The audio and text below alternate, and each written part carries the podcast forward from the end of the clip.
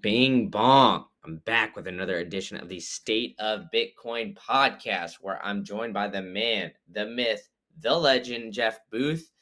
We go into the current macro economy, the price of tomorrow, his book, and everything that his thesis outlines when it comes to Bitcoin, uh, the current macro environment, the SEC regulations, and his opinions on that and how he's looking and positioning himself with Ego Death Capital when it comes to the current uncertain macro times. So, overall, if you've heard Jeff speak, you know this is going to be a banger of a conversation. So, be sure to get tuned in and lock in real quick for this next awesome episode. And as always, ladies and gentlemen, this is not financial advice. Everything you hear in this podcast should not be taken as financial advice. It is strictly the opinion of Jeff and myself. Now, Let's get into the episode. Whoosh. Bing bong. I am live with another edition of the State of Bitcoin podcast where I've got a very special guest in the waiting room. I've got Jeff Booth down there where we're going to talk about the overall macro environment, SEC regulations against crypto, Bitcoin, and much, much more. But first, I'd like to thank my sponsor, Pleb Lab. So if you're in Austin, Texas, go ahead and check out Pleb Lab. They're the best co-working space if you're looking to get into the Bitcoin space. They've also got a ton of events coming up here. So later in June, uh, I believe June 23rd, they're going to be hosting a fun Satlantis gamer night uh, plus barbecue. So check out the info at pleblab.com. And also on July 1st, they're going to be hosting a Fresh Bites farmers market. And there's still some room for some local farmers to get up there and put their produce. So if you're in the Austin area, go ahead and check it out. If not, check out the Nomad Pass at pleblab.com. You can get into their internal communications on their Slack channel. They got people like Odell, Super Testnet, some of the bigger names in the space. Uh, where you have direct access to them. So you can go ask questions, ask development stuff, all that kind of stuff really get deep into that Bitcoin community in Austin. So be sure to check them out. And then also shout out to codl.co. That's Codl storage. They got the best punch plates in the game. If you want a punch plate, take your Bitcoin off exchange, use Codl Co to store uh, that seed phrase in the most battle tested punch plates in the game and use promo code green candle and you'll get 10% off. Now, as I alluded to a little bit in the beginning, I do have a very special guest. I got Jeff Booth here. Jeff, how you doing, man? Great. Great to be here, Brandon. Thank, thanks so much for coming on. So, for those who don't really know too much about your background, why don't you give us a, a quick uh, little synopsis of who you are and kind of uh, how you came into the Bitcoin space? A technology entrepreneur uh, primarily uh, built a number of technology companies uh, and boards of other uh, uh, many others and then wrote a book called the price of tomorrow why deflation is key to an abundant future. Um, that just i was just interested in the intersection of technology and what was happening in the world. So wrote a book uh, describing what was happening and what would happen um, as we went through this phase transition. Uh, and led me deep down the rabbit hole with Bitcoin. Um, and uh, and now I understand uh, that's really the only thing that resolved this this paradox. Yeah, and so it, it, sounds like you kind of like you know you found Bitcoin uh, through like the technology aspect of things, but you've really taken a dive in you know the price of tomorrow when it comes to the overall macro environment. So I kind of want to start there. Obviously, we have you know we've had the COVID crash, boom, and all that kind of stuff um, whether that's uh, fabricated or what. You know, that, that's a that's a conversation that could last a couple hours. But um, you know, we're we're kind of an interesting uh, point in the cycle. It seems where you know we're I guess you know depending on who you ask, we're either in a recession or we're not. So, uh, you know, I'll, I'll, leave it kind of broad there. Where do you kind of think we are in this overall, you know, macro environment? And I guess kind of describe, you know, where, where you or how you think we got here we're in a slow transition to an entirely new system that operates on different rules. That's the high, uh, the highest level. All of the models that we've used in previous models to be able to understand how the world works, they're they're all flawed because money was always flawed. It could always be there. There was a throughout history, if you could control the money, you could control society.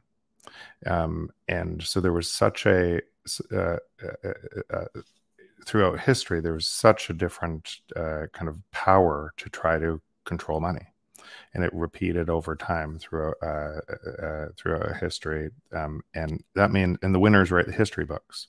So all our history must be flawed with that problem embedded, embedded in it. And you have what's happened with Bitcoin is it is is is it is a complete change in in decentralizing and securing money, so you don't need an institution to protect it. And it's it, uh, it, it as far as I can tell, it's literally unstoppable. Um, and so so all of these models, when you ask a question, COVID or or or or or inflation or deflation or all of these things those are all constructs of the existing system. And and i try to solve this at the highest level first and then walk down through the uh, through the through the examples um, to be able to get people to understand. Um, and and there isn't an, an economist alive or dead who would who would disagree with uh, with uh, what i'm about to say. Prices fall to the marginal cost of production period. Over a long enough time horizon, that always happens. And so, so, so, uh, you can stop it for a short term. You can stop it by regulating an industry in a country by by uh, by regulating an industry or or pushing additional units of money to try to stop that from happening in the short term. But over a long enough time horizon, the free market finds a way and prices continue to fall to the marginal cost of production. So for the same reason, the oxygen you're breathing right now is free. No entrepreneurs could if they if somebody came up with a business idea that said hey i'm going to go and give brandon oxygen while he's doing this zoom call you'd laugh him out of the room and he'd never pay for that because it would be ludicrous.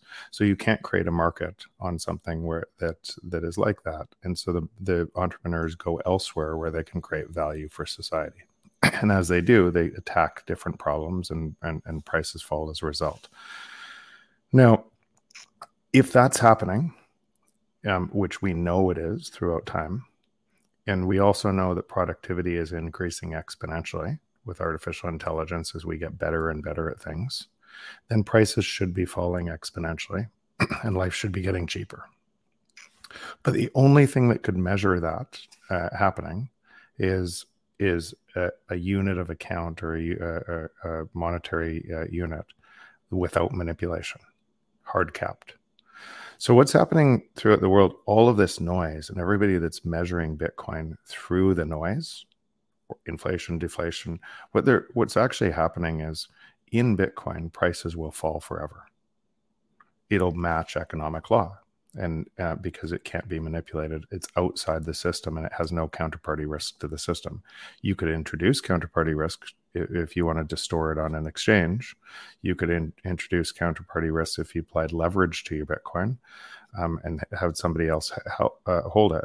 But if you hold it in self custody, you're literally outside of that system and, and economic law is accruing to you through the natural force of what I said prices fall to the marginal cost of production. And everything else is noise. Everything. Because the existing system the existing system has 400 trillion dollars of debt that is already insolvent. There's no way to pay it back. So when you hear somebody say, we're going to pay it back. You just instead say, how, right? And realize that the only way that they could pay it back is through manipulating money faster and having a higher inflation rate to pay back the debt in turn in, in units that aren't that aren't re- uh, the same value of the, those units.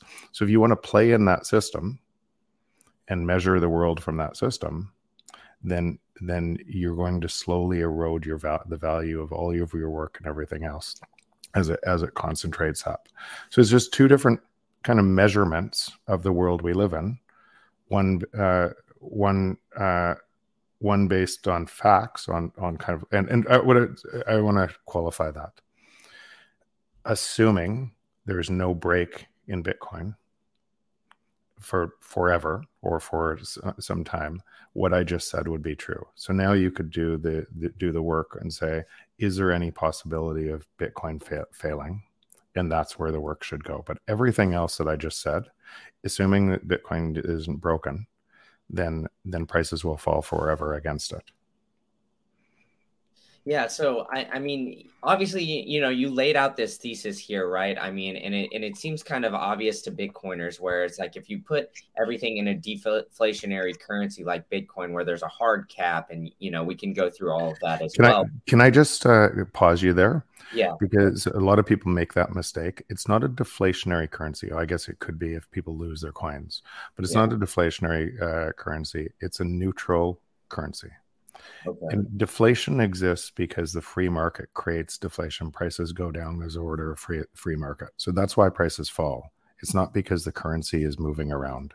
It's because the currency should be neutral, measuring the world that we're in. Okay. Well, yeah, that that that makes sense. You know, kind of uh, you know the way you laid it out there, but you know, it seems like we've been conditioned, whether it's through school or you know economic classes or everything else, to to you know kind of go against this two percent inflation number, where we're anticipating everything to get more and more expensive as we get older, more and more expensive as as things come along. Um, but on the ruse that that everything becomes more efficient, um, you know, so I guess it, do you think that's that's maybe like the biggest barrier for people to get over when it comes to you know i guess thinking more in a bitcoin standard just because you know through traditional education systems and everything you know that that they're just living living through that they've been kind of conditioned to just i guess think in this kind of uh, denominated currency and denominated world? That's why in my book i had one paragraph on bitcoin because because you needed a pattern interrupt because what uh, happening in the world is we measure the world by by our, our, surroundings and we interplay with the surroundings around our world. And so when everybody's doing the same thing you can't see what could happen in a different type of environment. You're measuring the system from the system and all your friends are measuring the system from the system. And and you needed a pattern interrupt in somebody's head to say i need to look at this differently. And the pattern interrupt that uh, that that I chose to use because I'm in technology is everybody could see that through the use of their phone, through the look at their apps on their phone, look at what we're doing right now. This is free. It couldn't have touched this many people be, uh, before, and all of the things that you're using are becoming more and more free. And there's less and less things. In other words, there's no tax revenue on this call for a government to, to collect there's no so there's less money to be able to pay back the debt. And that means the debt gets more expensive. So the only way to to pay back the debt is to try to push prices up on other things houses other other things increase taxes and and there's less and less things all the time and you're try, and you're driving against this force. So that's why i chose kind of the economic law and what I said about the technology is it was all around us and people could see that you have this paradox you have and you had to you almost had to question why, why it's so hard to understand is people stay s- stuck in the system measuring the system from the system. And you had to introduce what was actually really happening outside the system and they could and most people could see okay wait i understand that technology reduces prices. But i live in a system where prices go up. Why and when you when people would go deep enough on that and ask why five times then they could they could start to, get to the bottom of this problem that the system can't solve this uh, the system problem. Uh, ultimately there is no way no matter who you elect no matter what ends up happening and it is it is just you're putting a different it's just theater on top of a structural problem. And we're in a phase transition as society from moving to a system that we always knew, and all our history books are full of that, that it looks like this, and this is why it looks like this, to a system that we don't know.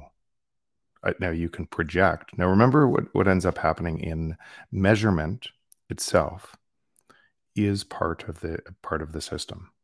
It's why in that measurement itself is part of the system is why BlackBerry doesn't see Apple or the iPhone it's why it's why uh, Blockbuster doesn't see Netflix.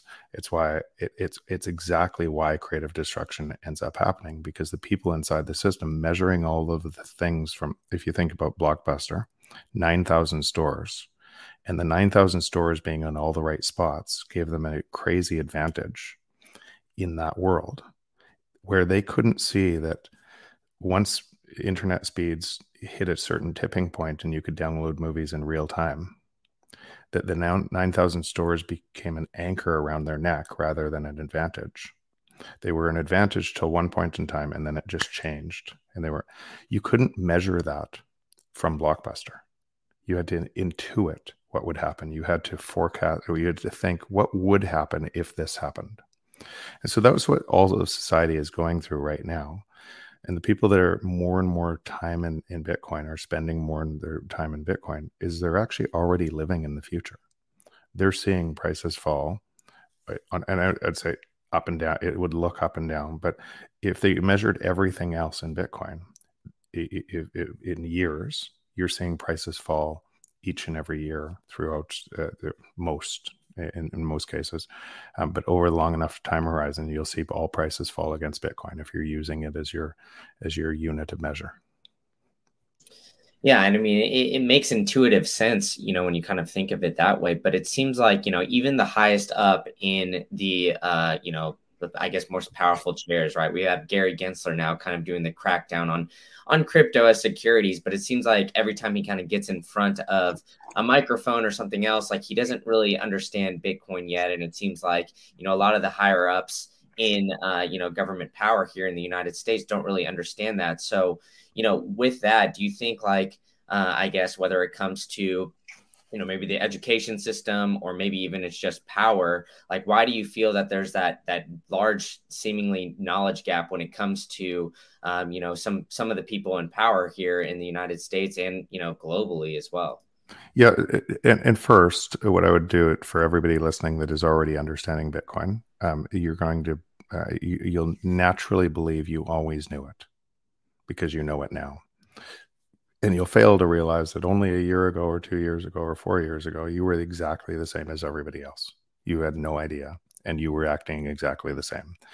Um, and and that include maybe not four years ago for me but that includes me before taking this journey and understanding. So i kind of look at what's ending up happening as a system of incentives and are and people reinforcing those incentives in the existing system without really taking the time to be able to understand this. And actually, a lot of times, um, something that seems so crazy to the existing world, they're pushing uh, further against it. They're moving deeper in ho- a hole with all of the people that they they hang around. In fact, I'll use an example. Um, it's 1.2 billion fund. I'm on, I'm, uh, I'm a founding fellow of something called Creative Destruction Lab, an international organization where essentially we mentor new companies that uh, that come in through essentially volunteering. And so I've been in, in a long time. We see lots of companies come through. I've invested in lots of companies uh, through that process.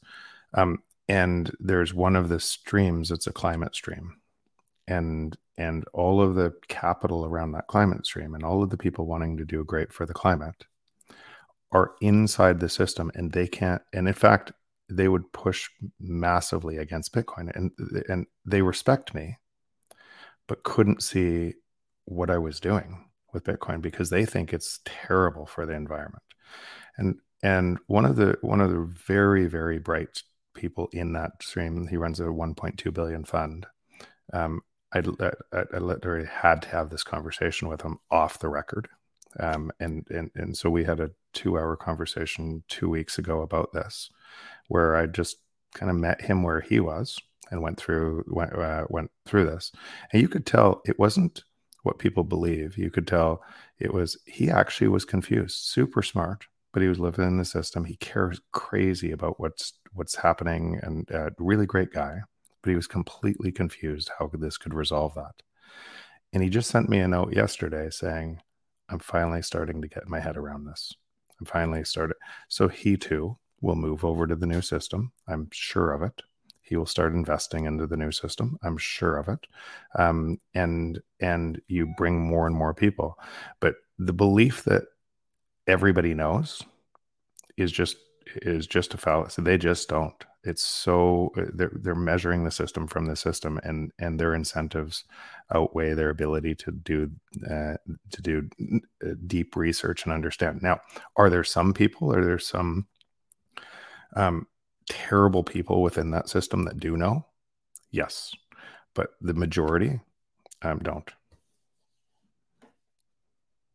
Yeah, and I mean, I, I think that there's a, you know a lot of signs too, or not signs, I guess, but a lot of things that might that might detract some people too. And um, you know, I kind of want to dive into the uh, current SEC regulations going on when it comes to you know things like Binance and Coinbase, because I think you know as you've been talking and you know saying that there's issues within the current system, and obviously, you know, if you if you talk to you and I, that the answer to that is is Bitcoin potentially but it seems like everybody still kind of groups in crypto and and bitcoin. And it seems like these regulations right now you know if you're looking at the bitcoin price uh, you know binance got hit bitcoin fell about 5% then coinbase got hit and it was back up 5% so it seems like bitcoin's been kind of resilient during this whole thing. But um, when it comes to the sec crackdown overall on you know whether you want to call them the shitcoin casinos or whatnot uh, how do you view uh, i guess the sec kind of approaching um, you know these regulations to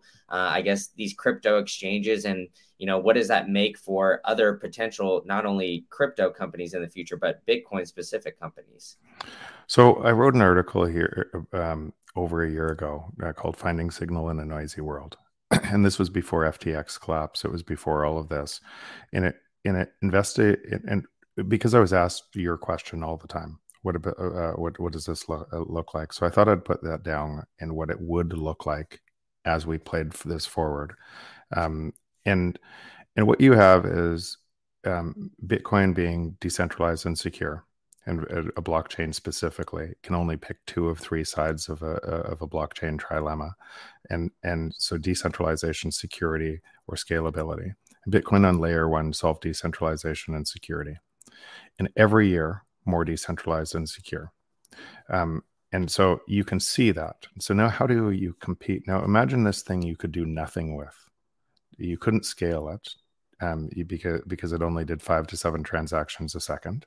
You couldn't do anything else. So there's a whole bunch of people inside Bitcoin that were just earlier and held it that were getting rich inside a market where everybody else was losing their purchasing power every year right? So and and the, inside that market, you were the, that market was ten thousand times bigger than Bitcoin. So everybody's measuring Bitcoin from that system that they're losing purchasing power each year, and Bitcoin, you have this incredible wealth effect by people just holding their Bitcoin, doing nothing else, but they couldn't do anything. What would that incent? Wouldn't it incent a bunch of people to say, I have I can do this other thing on on Bitcoin. I'm going to create new Bitcoin. I'm going to create this new thing and everything else. And so you have to, at the first principles level, ask what the what the trade offs are on that. So the trade offs of scalability on on a base layer. So I'm going to I'm going to choose scalability and trade off security. So I don't. So it's going to be la- it's going to lack security. So it's really fast, but it lacks security. I suspect those all fail you don't have to be a rocket science scientist to say I don't think the world is going to be built on insecure technology from a base base layer. So so then now let's attack the uh, a new Bitcoin like Dogecoin. So I have the exact same utility that has less security and and and and decentralization. Why would anybody use it besides just making money, right? Just uh, short term making money. And then so so we could throw out those. Now let's attack the ones that are going to get centralized, like Ethereum and uh, and, and and others. So now I have a, a, a very expensive database that costs more than databases that's centralized. Who would use that? Like who? It, it, it, how would you build decentralized finance on top of a centralized, expensive database? That other people control. It's like it's so ludicrous.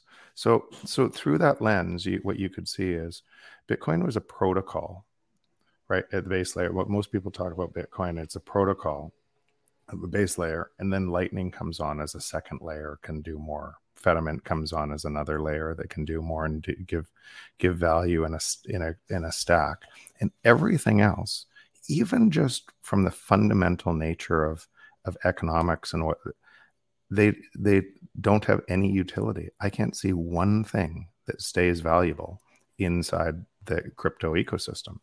Now, if I'm Coinbase or Binance and I make more money because I can trade every time somebody trades 20,000 securities, I get paid. And then I can create my own coin and I can pretend it has value and I can back my other value with that that uh, that that that coin. I can understand why those would make a bunch of money and that when and why those uh, and for a short time essentially they're lobbying governments and conflating bitcoin and everything else with the money that they're stealing from people so so when the sec actions come in on that just as a first principle level um, there's a there's a court case going back to 1930 or something 1931 uh, the howey test it is not it, it, this is this has already been um, uh, uh, tried. It's already been there's there's precedent. So so that all of these don't pass the Howey test. So so then I sit on an exchange on top of all of these securities, and I make money from all of these securities, diluting the public and conf- and conflating that. And I make a bunch of money to be able to lobby governments and and and and essentially buy off politicians no wonder it looks like this. It's a, but but and, and ironically, today then then a bunch of those people come in to Bitcoiners. We're all in this together. We're anti-government. No, we're not in this together. We're not into this together. I think the uh, the premise for most uh, people in Bitcoin is this: um, I believe in an honest ledger. Period. I believe in something that's an honest ledger and and and open to anybody to be able to do. I don't believe in a dishonest ledger. So we are, I would say, the entire where where where where people who think Bitcoin maxis are are are for government or anything else. Like I believe in an honest ledger. I believe that government will get way smaller as a result of that honest ledger, and I believe uh, government will get way bigger with dishonest at ledger.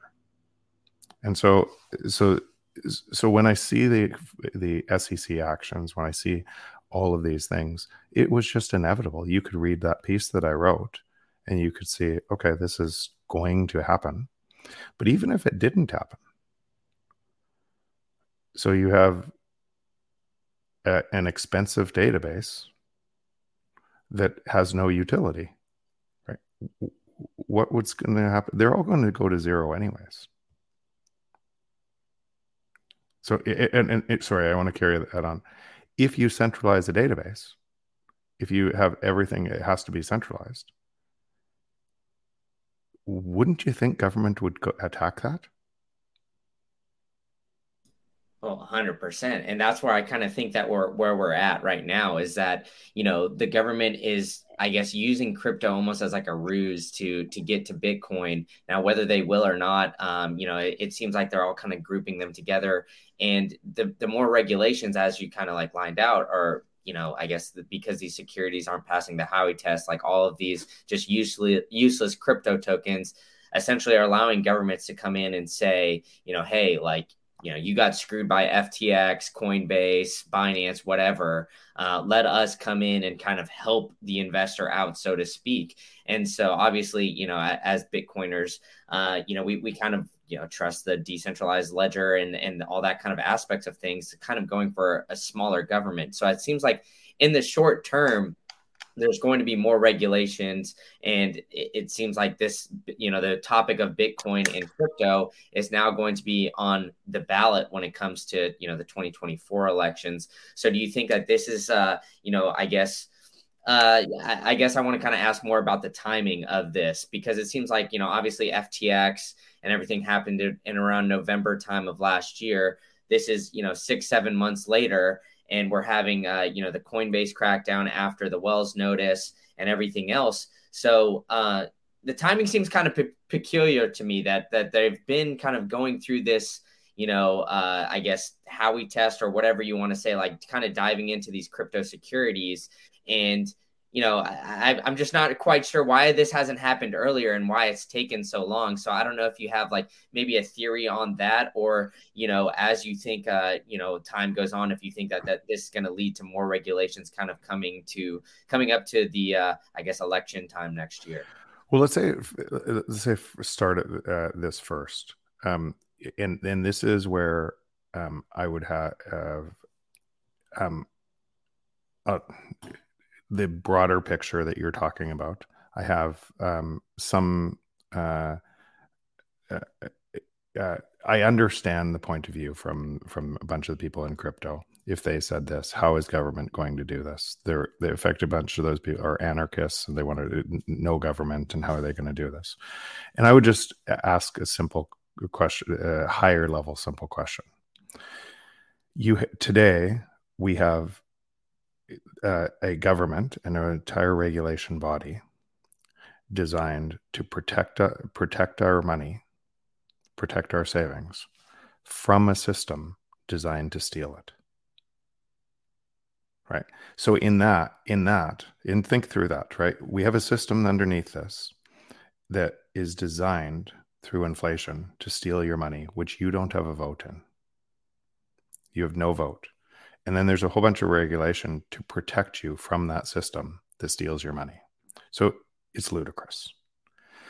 But the solve to that system is not let's let everything go and let's let let uh, let's let a whole bunch of shady actors defraud other actor act, actors because they get because they can buy they can buy off a politician and create a uh, create uh, dog coin or or whatever uh, whatever uh, uh coin, and that's the one that's going to going to work. That is not the solve. The solve for that system is an honest ledger.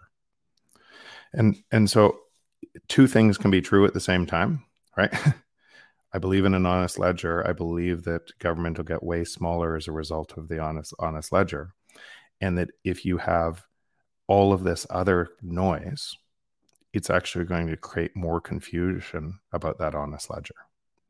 So, so they're going after the government is going after where they should um, all of the noise first, all of the deep fraud and everything else, and and and what and, and what's happening, and it's going to move up, and it's going to create case law, and it's going to move up, and Ethereum is going to eventually. They're not going to go after Ethereum first. As a result, they're going to move this along for government to get to this step, or for the uh, SEC to get to this step, which will be challenged in court, and there'll be appeals and everything else, and this is going to play out for a long time, and it, and and at some point the president might get involved in itself and ter- overturn a, a ruling, um, but this is going to play out for through a long time.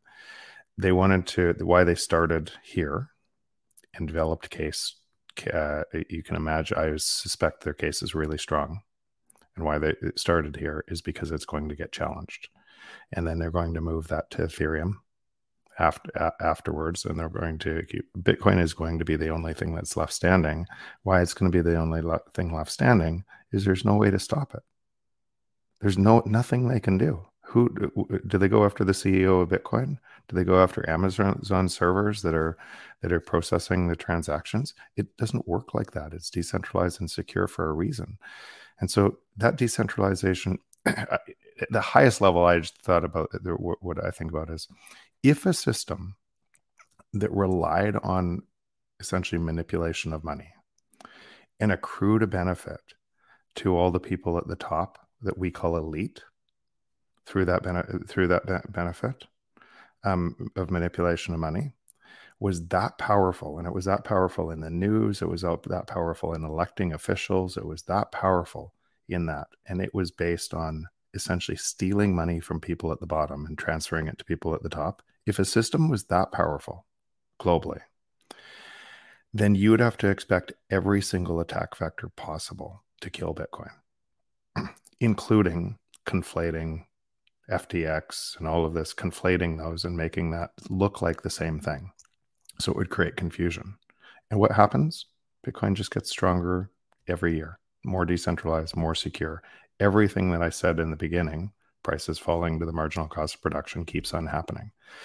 And so, in everything else, kind of has these pumps and dumps and every uh, and, and and and and they follow through.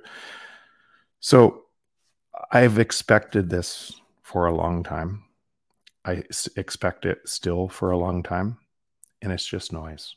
I, I would. It's just all noise. It just it, as long as Bitcoin stays decentralized and secure, which I think is an, is is almost a certainty, then uh, then then all you could just kind of watch this play out and and choose which system you want to live in. Yeah, and, and that, that's great. Um, you know, I, I, definitely agree with you there. You, you you essentially have the the beauty of the choice right now, right? Where you can kind of live in more of a Bitcoin denominated world, or you know, kind of I guess fall to the the fiat standards that everything has been you know i guess all up until bitcoin was created. And it seems like it's kind of trending towards you know more and more bitcoin adoption as we're kind of going along. Uh, but i kind of want to dive into that a little bit more as to you know how do you think that uh, i guess as adoption's coming along and you know the current global macro environment uh, bitcoin seems to be re- reacting pretty well at you know even when it seems like everything in the in the macro is kind of falling apart. So you know with all that you know I, I guess we've seen you know bitcoin kind of go wayside when when it comes to being pretty correlated to various growth stocks or everything like that. Um, maybe risk on assets is what they would call it in the traditional finance space. Um, so but but it seems to be getting a little bit away from that now. Um, you know the overall uh, i guess uh, correlation with some of the nasdaq uh, tech stocks and growth stocks and everything like that has gotten away uh, because you know we've obviously seen things like nvidia apple like those kind of stock companies companies shoot up. Bitcoin's been relatively stable, even amongst all of this, you know, kind of craziness going on. So uh, I, it's kind of a long-winded question to get to. You know, how do you think Bitcoin is reacting to the current macro environment? And you know, I guess how do you see that kind of changing over the next uh, couple years ish, especially when it comes to the, the next halving period and everything along those lines? Um, so, so the primary driver is liquidity um, on on both systems, um, and I would say the primary driver is liquidity with a lag.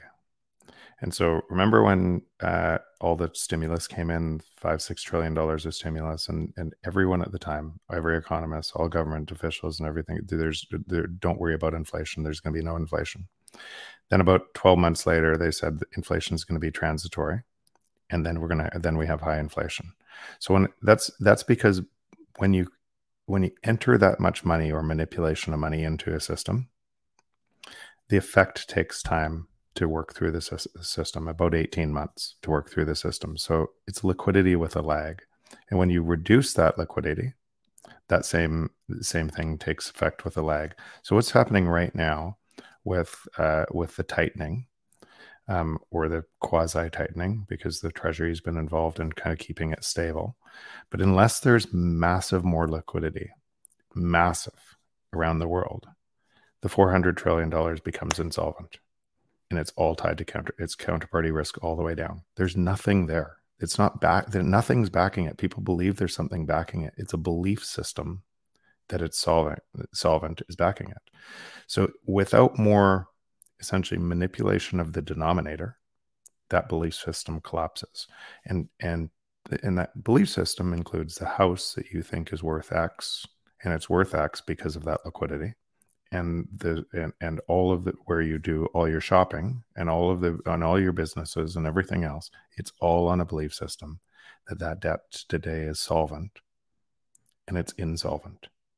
So can it can that belief system persist can people get rug pulled over and over and over either through hyperinflation and deflation or deflation and then reset and get rug pulled again? Yes. That's that's if you looked at argentina or venezuela that's what's happening today. Why at 114% or 100% inflation or if turkey today? That's in the last two weeks has lost 14% of their value on their currency. So so in the last two weeks, things have gotten more expensive by 14% uh, in, in Turkey. In the last two weeks, if you're a citizen in Turkey, your wages just got pickpocketed by 14%. And it's in, and, and this is happening all around the world. And so, why do people stay in that system when they know it has to happen? And they give that system more power and they vote for somebody else who says that they can save it, or they march against the streets and make that system, system stronger when they have an opportunity just to walk across the bridge to Bitcoin and not get not get their money stolen. I don't know, but human nature says it's going to go on for a lot longer than people think because it goes on longer for even though in Argentina or Venezuela or Turkey you have a higher percentage of bitcoiners than you do in some other areas it's still it's not like it's 100% it's not like it's 50% and if if those people knew and just walked across to the new system the whole system would change um, and they would be protected they would also be protected from it but most people stay stuck and so, why would you expect if it happens all over the world? And many people actually probably listening to this podcast are doing the same thing, where most of their energy is inside the existing system, trying to get, giving it more strength. Um, why would you expect that there would be a change if you yourself, most of your energy is is giving the existing system more strength? So this is going to take a bunch of time to be able to uh, to happen. The good news is people living in Bitcoin right now are already living in the future. They can already start to they can already start to see what's happening and the value um, as uh, as that's expanding. Yeah, and uh, and I mean that, that just kind of like leads me perfectly into the next question where you're talking about like living in the future and you know kind of a step ahead of things. But you know what what needs to be done in order to help get I guess you know maybe the normies of the world into bitcoin and kind of help onboard some more people is you know building businesses and other things along those lines when it comes to you know the ease of use of bitcoin whether it's transacting in lightning you know various other you know aspects of bitcoin. And you know obviously you have ego death capital and there's a lot of uncertainty like we've kind of lined out here on the current system but you know there's also a lot of hope when it comes to the, the bitcoin related world in the in the future. So you know on, on that note like how are you looking at you know I- investing into companies now? Um, is it more is it a little bit different than than maybe you were looking at it you know a couple years ago? Um, and uh, yeah uh, i guess I'll, I'll leave it at that yeah. So, so this transition. So now you have, if you think, if you just use an analog, if you think uh, it's it's actually a bigger analog than what I'm gonna, going to say. But if you use an analog of TCP/IP developed by DARPA in the '60s, and it wasn't until HTTP in 1989 by Tim Berners Lee that started a massive entrepreneurs that could build on top of the web or on top of, the, the, of that protocol stack that delivered us this Zoom call or this uh, Riverside call delivered us the iPhone in 2007. We we think that those things always existed because they're so pervasive in our life today. But if you think about how they developed, they happened as a result of protocols, the, the layers of the protocol hardening to it. They couldn't be attacked. They were so hard that you couldn't do it. And then the next layer came, came on, and then the next layer came on. And when the next layer came on, it started an opportunity for innovation as entrepreneurs raced on top of it. So if you think about Bitcoin in 2017, 2018, Lightning didn't exist. That's actually why everybody went to create all this other stuff, and entrepreneurs couldn't build on top of this. And then Lightning and Liquid and a whole bunch of other proto- layer twos uh, uh, uh, started being developed that then created more innovation in this space. And what's happening is that is that is it just exploding. So what people and and so you have the base level Bitcoin that's essentially chasing abundant energy. So through Bitcoin mining, it's actually driving an incentive to create abundant energy. So it's not an an internet on top of uh, of misinformation. It's an it's it's a new internet that's being built to energy.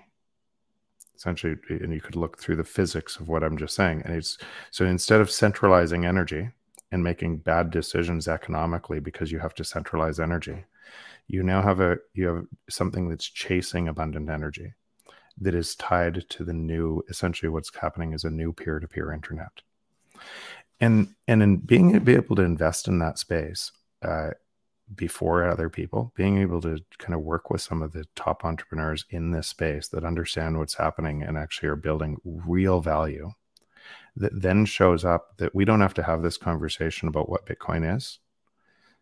There just people are getting way more value on top of that protocol that gives them more value than anywhere else in their life is is wildly exciting. And you it's early but you can see you can see what's happen you can see what's happening and you get to predict all of the other changes as a result of that um, similar to what was happening on the internet if people if people actually think and that they could have seen the iphone or this riverside call in 1992 they're deluding themselves like that comes out of a million entrepreneurs billion entrepreneurs chasing how can I provide v- better value on top of this new new uh, new value stack?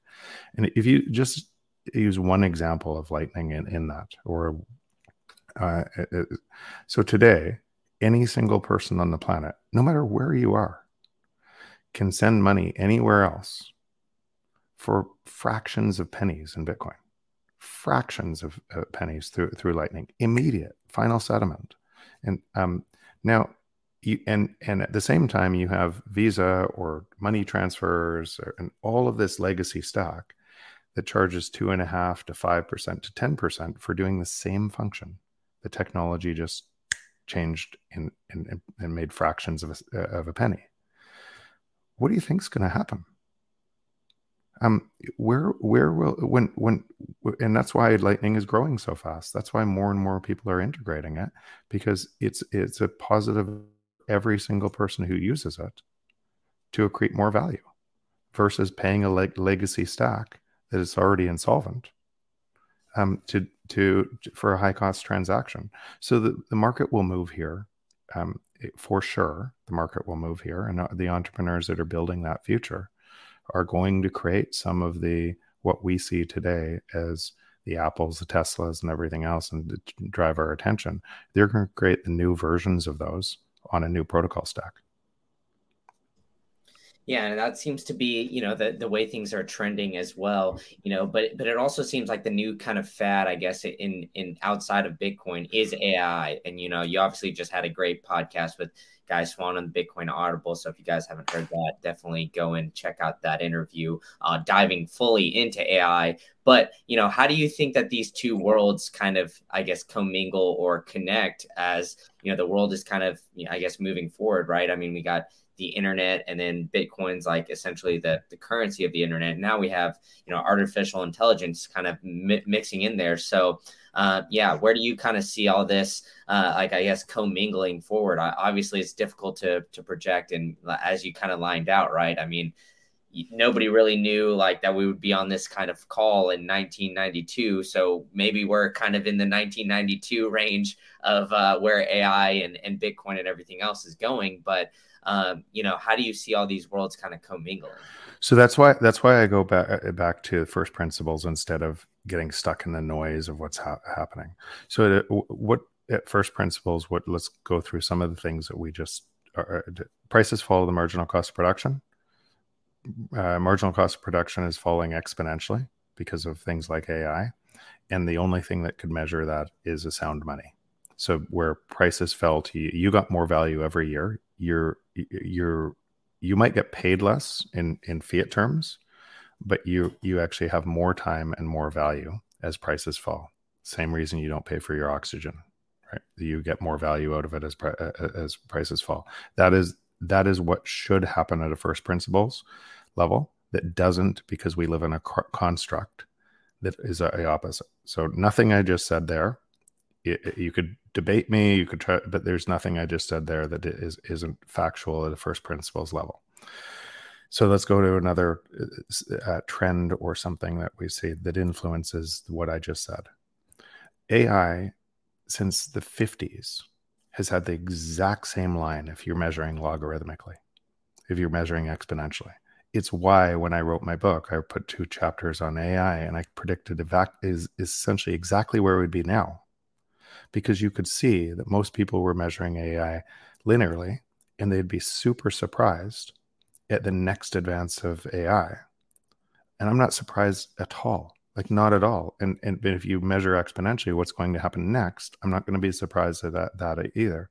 If you measure what's going to happen as you now take manual labor and all of the things that the the digital world is doing and you you put AI in the in the automation of machines, then it falls to its marginal marginal cost of production as well. And, and what you'll see out of that is you'll have probably within five years robots that could do anything better than you maybe 10 years but maybe, maybe but but working for five uh, five dollars an hour or less because the marginal cost of production will fall now you could project that curve and you could say oh we should make prices more expensive well the robots and ai are taking more jobs. And then what are going what are people going to do when they don't have jobs? When they can't eat and they can't pay for the food uh, uh, and the and, and the people have concentrated uh, uh, real estate and everything else and the government concentrates that. What the government will do on a cbdc is essentially take that back you'll expand government over and over and over again. It get bigger and bigger and bigger. And you put it in a digital currency and you'll press a button and transfer the wealth back right? So so if you run these paths on on that trend line and the trend line hasn't changed. So what's happening is when people are talking about the trend line changing and now ai is a surprise they're watching a frame of the movie instead of the movie that's what's that's what's happening. And it hasn't changed since the 50s it's this exact same trend line. Same with uh, same with moore's law. Exact same trend line. And so you can predict if something hasn't changed in that long the likelihood of it changing in the next as the next dot comes in 18 months now tw- uh, uh, two years from now is probably the it, it, that trend line is going to be somewhat similar. So you can now project project what is going to happen as a result of that that trend line on both systems so what that means is that trend line on on the on on bitcoin if you have bitcoin is that exponential productivity gain will flow to you it'll look to you if you're measuring it from the existing system that Bitcoin's going up in price. But what's really happening is all prices are falling against it at a crazy level. And if you're in the existing system, you're going to get way more and more confused as money is manipulated at a, at a, at a rate that will blow people's minds to be able to pretend the existing system is solvent. Wow, that that, that is. I, I guess I, I I don't know if anybody I've heard it can line it out better than you did right there. And you know, you know, it all makes sense, right? I mean, it, the inflationary of two percent every single year uh, that that we've kind of been accustomed to, you know, anticipate and everything like that. Just you know, in the end, once you find Bitcoin, like you said, it's like, why didn't I ever think of this before? Or you know, you felt like you always knew it, as it seems so somewhat intuitive, but in reality, you're just you know conditioned to to live in this system. But uh, you've been very generous with your time so i really appreciate you coming on. So uh, jeff why don't you tell everybody where they can find you and uh, what you all what all you got going on uh, if somebody's looking for investment through a company in Bitcoin space, now we do not invest in any altcoins or anything else in crypto. But but if it's a Bitcoin related company, um, uh, send a, an email to EgoDeath. Um, we're, we're, actively investing in the ecosystem, and it's crazy. It's so much fun. Um, the uh, actually, I always say this now. Uh, if you're following me on I'm not on Instagram. I'm not on many of the different uh, social networks. So if you want to check where I am, jeffbooth.ca. It's just my website, and I update for for which accounts are real because there's so much spam out there uh, today.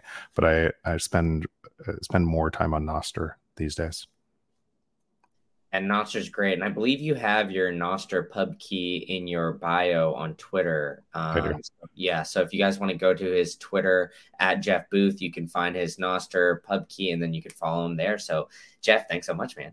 Thanks, Brandon. All right, man.